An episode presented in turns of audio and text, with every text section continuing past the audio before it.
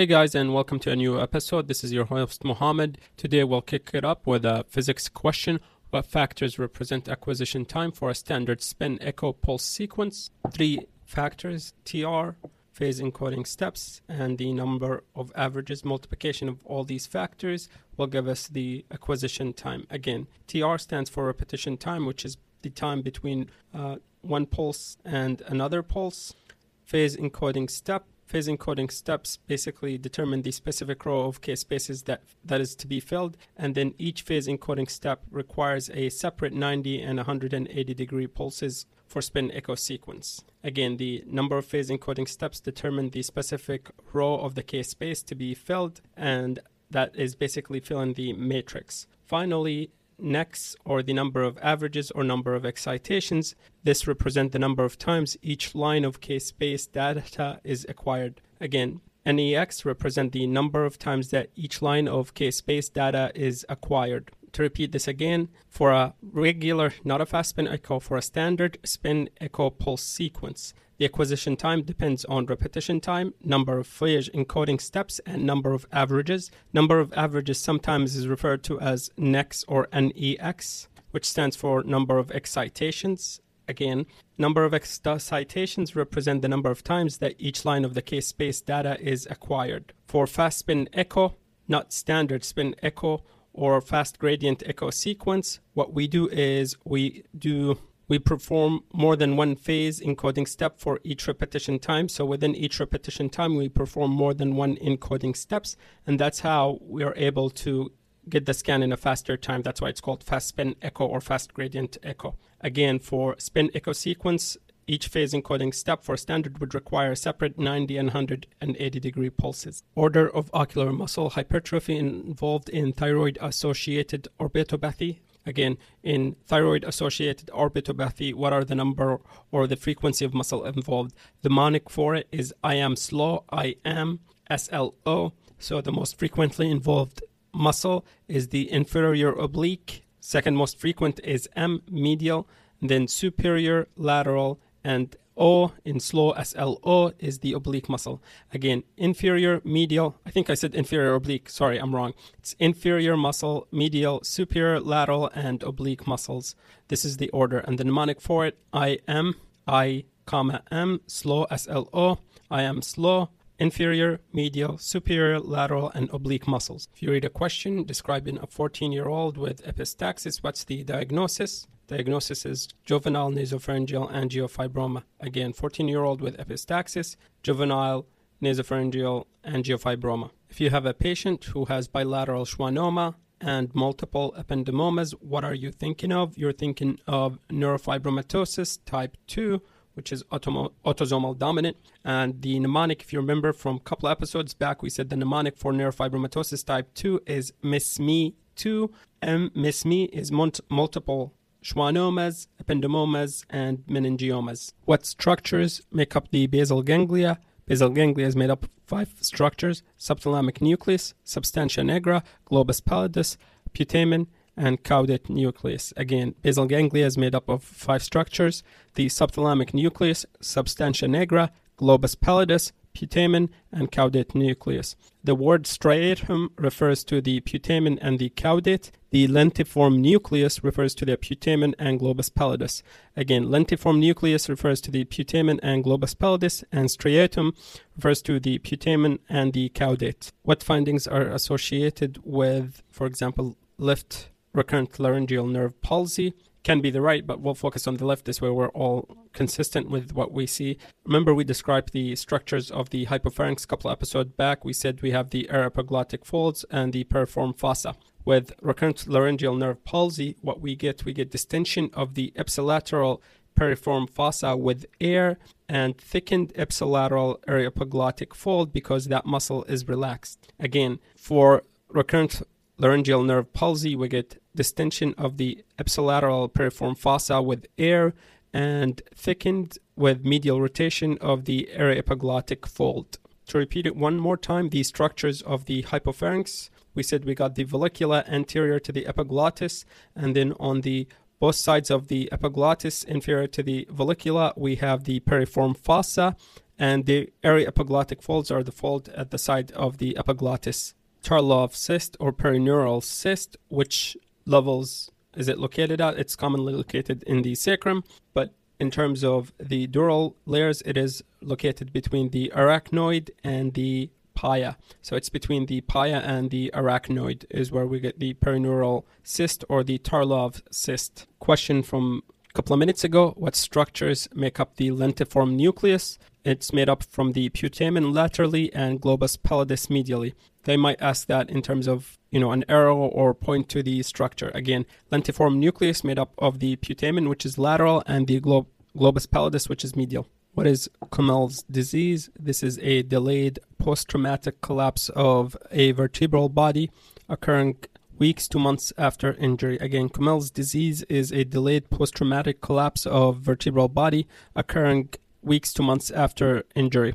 What are common causes for Kummell's disease? Typically, osteonecrosis due to uh, trauma, neurologic or uh, vasogenic or exogenous steroids. So osteonecrosis, whatever causes osteonecrosis, can lead to Kummell's disease. We have a post-contrast MRI at the level of the orbits, which shows tubular fusiform enlargement of the intraorbital optic nerve with avid enhancement. Again, tubular fusiform enlargement and avid enhancement of the optic nerve. This is consistent with optic nerve glioma. Again, optic nerve glioma. Obviously, it's very hard sometimes to uh, describe imaging finding on a podcast. So please make sure when I describe something to make sure you correlate with an image so you can get what I'm talking about. Because if I had said, you know, tram track appearance around the optic nerve or something like that, uh, this can lead to something else. Uh, so, you know, be very careful when, when you hear me describe something, make sure that you look up an imaging for it. What is CPAM or congenital pulmonary airway malformation? This is a hamartomatous proliferation of the terminal bronchioles, and because it's a hamartomatous proliferation, it does communicate with the bronchial tree and it is supplied by normal pulmonary circuit. This is in comparison to pulmonary sequestration, which is supplied by systemic uh, blood supply, or the blood supply would come from the aorta, not the pulmonary artery Prognosis of CPAM depends on the size of the lesion, not the classification. In a prior episode, we talked about the classification 034. The additional complication or why it would require surgery is mass effect, which make it prone to infection. That's why we would remove it, as it can cause mass effect and be a nidus for recurrent infections. Common imaging features of vestibular schwannoma or acoustic neuroma. We said it occurs at the course of the eighth cranial nerve within the internal auditory canal at the cerebellopontine angle. If there are multiple schwannomas, we said just initially in this episode, this is associated with neurofibromatosis type 2, which is meningiomas, ependymomas, and schwannomas. And finally, it will demonstrate homogeneous enhancement on MRI. Again, enhances occurs at cerebellopontine angle at the course of the eighth cranial nerve. What is the differential for a cystic lesion in the anterior neck? I'm not looking for exact diagnosis. What I'm looking for is knowing what are the common cystic structures in the anterior neck. Commonly, we have five things a submandibular or sublingual abscess. We can have a malignant Delphian chain lymph node, a laryngocele, a branchial cleft cyst, and a thyroglossal duct cyst. We will talk about more details later about which one and how to differentiate them. But to summarize, in abscess, a malignant lymph node, a laryngocele, a branchial cleft cyst, and a thyroglossal duct cyst. Manifestation of Treacher Collins syndrome. This is an autosomal dominant inherited disease with craniofacial abnormalities or deformities which involve the ears, eyes, cheekbones, and jaw. These people have normal intelligence, so it's just malformation in the craniofacial structures. Otherwise, they have normal intelligence. If you ever watched the movie Wonder, it talks about a kid with that deformity. It's a pretty good movie. Uh, again, Treacher Collins syndrome, normal intelligence, craniofacial uh, abnormalities. If we see extension of the left anterior air-filled vallecula laterally, in the infrahyoid region. What is the differential? Again, so what we're talking about is that the vallecula is enlarged and it extends laterally in the infrahyoid lesion and it's filled with air. This is a laryngeocele and it can otherwise sometimes be called a lateral saccular cyst, but a laryngeocele and commonly or classically in the books is seen in glass blowers. Again, laryngeocele is basically dilation of the vallecula laterally where out pouches and it's filled with air and seen in glass blowers. A benign neurogenic neuroplasm arising of the sympathetic ganglia. This is a ganglio, ganglioneuroma. A paraspinal ganglioneuroma can be seen in the paravertebral sympathetic chain, in the posterior mediastinum, retroperitoneum, and less often in the adrenal gland or neck. Again, in in questions, they would display a vertically oriented paravertebral mass, typically on a chest X-ray, that is located in the posterior mediastinum, and they would ask you what is the differential or what's the diagnosis, and everything else is a random or an anterior mediastinal mass, except a ganglioneuroma or a paraspinal ganglioneuroma. And from X-ray, you need to know that it the lesion that they're showing you is in the posterior mediastinum because it's above the clavicle, and based on that, the diagnosis would be ganglioneuroma. Again, a ganglioneuroma is a benign neurogenic mass arising of the sympathetic ganglia. Most common location is the posterior mediastinum, followed by retroperitoneum. What is the differential for a pancreatic head mass? without ductal dilation. Obviously, here what we're referring to is not an adenocarcinoma because we know in pancreatic adenocarcinoma we get the double duct sign, which is pathognomonic for pancreatic adenocarcinoma. Now, if you have a pancreatic head mass that is not causing ductal dilation, what is the differential? First thing that comes to my mind is lymphoma because lymphoma does not cause mass effect, so no obstruction. Um, autoimmune pancreatitis or a groove pancreatitis depend on the location. We can have a cystic pancreatic tumor or neuroendocrine tumor. The difference between those is enhancement. Neuroendocrine tumor typically enhances.